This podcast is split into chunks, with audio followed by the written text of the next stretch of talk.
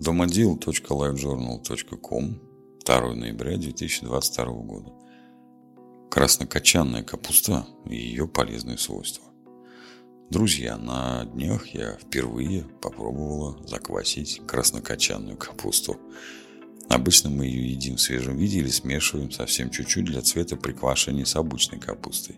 Фиолетовую капусту квасил таким же, как и обычную капусту способом, но тут назрел эксперимент. Делюсь его результатами. Первое. Краснокочанная капуста несколько жестче и толще обычной, соответственно, ушло немного больше времени на ферментацию. Брожение происходит по-другому, нежели чем у привычной нам капусты.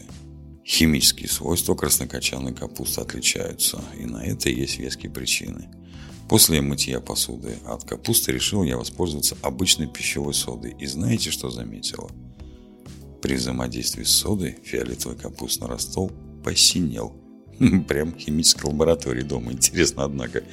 Углубившись в вопрос, оказалось, что содержащиеся антоцины, вещества, придающий фиолетовый цвет. Такой капусте при взаимодействии с щелочной средой, кое является сода, синеют, в кислотной среде краснеют, а в нейтральной обесцвечиваются или придают легкий фиолетовый фон. Получилось вкусно, поэтому, чтобы сохранить цвет, капусту готовят в присутствии кислоты, лимонным соком, уксусом или кислых яблок. Какие полезные свойства есть у краснокочанной капусты?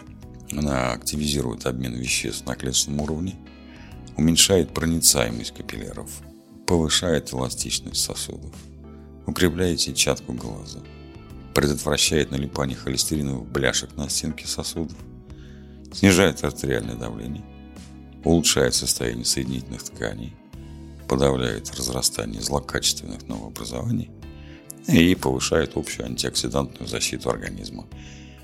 Будьте здоровы и приятного вам аппетита!